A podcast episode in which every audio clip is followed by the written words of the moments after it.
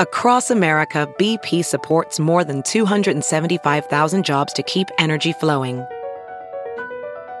Jobs like updating turbines at one of our Indiana wind farms and producing more oil and gas with fewer operational emissions in the Gulf of Mexico. It's and, not or. See what doing both means for energy nationwide at bp.com slash investing in America.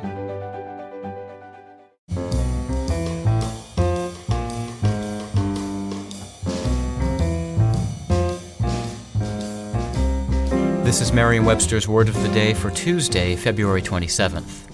Brought to you by iPrep Press, creators of the Merriam-Webster Pocket Dictionary for the iPod.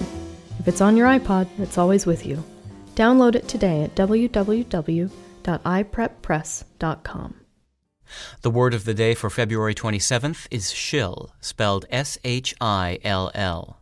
Shill is a verb that means to act as a spokesperson or promoter, as in this sentence. She's starring in a new sitcom this season and also shilling for a shampoo in a series of newly released ads. Today, to shill most commonly means to work as a spokesperson or promoter in order to sell something.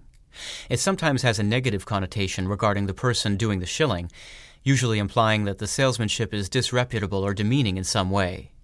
Nothing actually dishonest is implied, or at least nothing more than in advertising in general. But in the early nineteen hundreds, when the first uses of the verb shill were documented, it was more likely that anyone hired to shill was trying to con you into parting with some cash. Practitioners were called shills, and that noun also dates from the early nineteen hundreds. They did everything from faking big wins at casinos to promote gambling, to pretending to buy tickets to encourage people to see certain shows.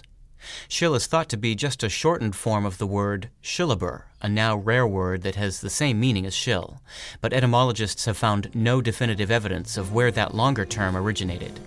With your word of the day for Tuesday, February twenty-seventh, I'm Peter Sokolowski.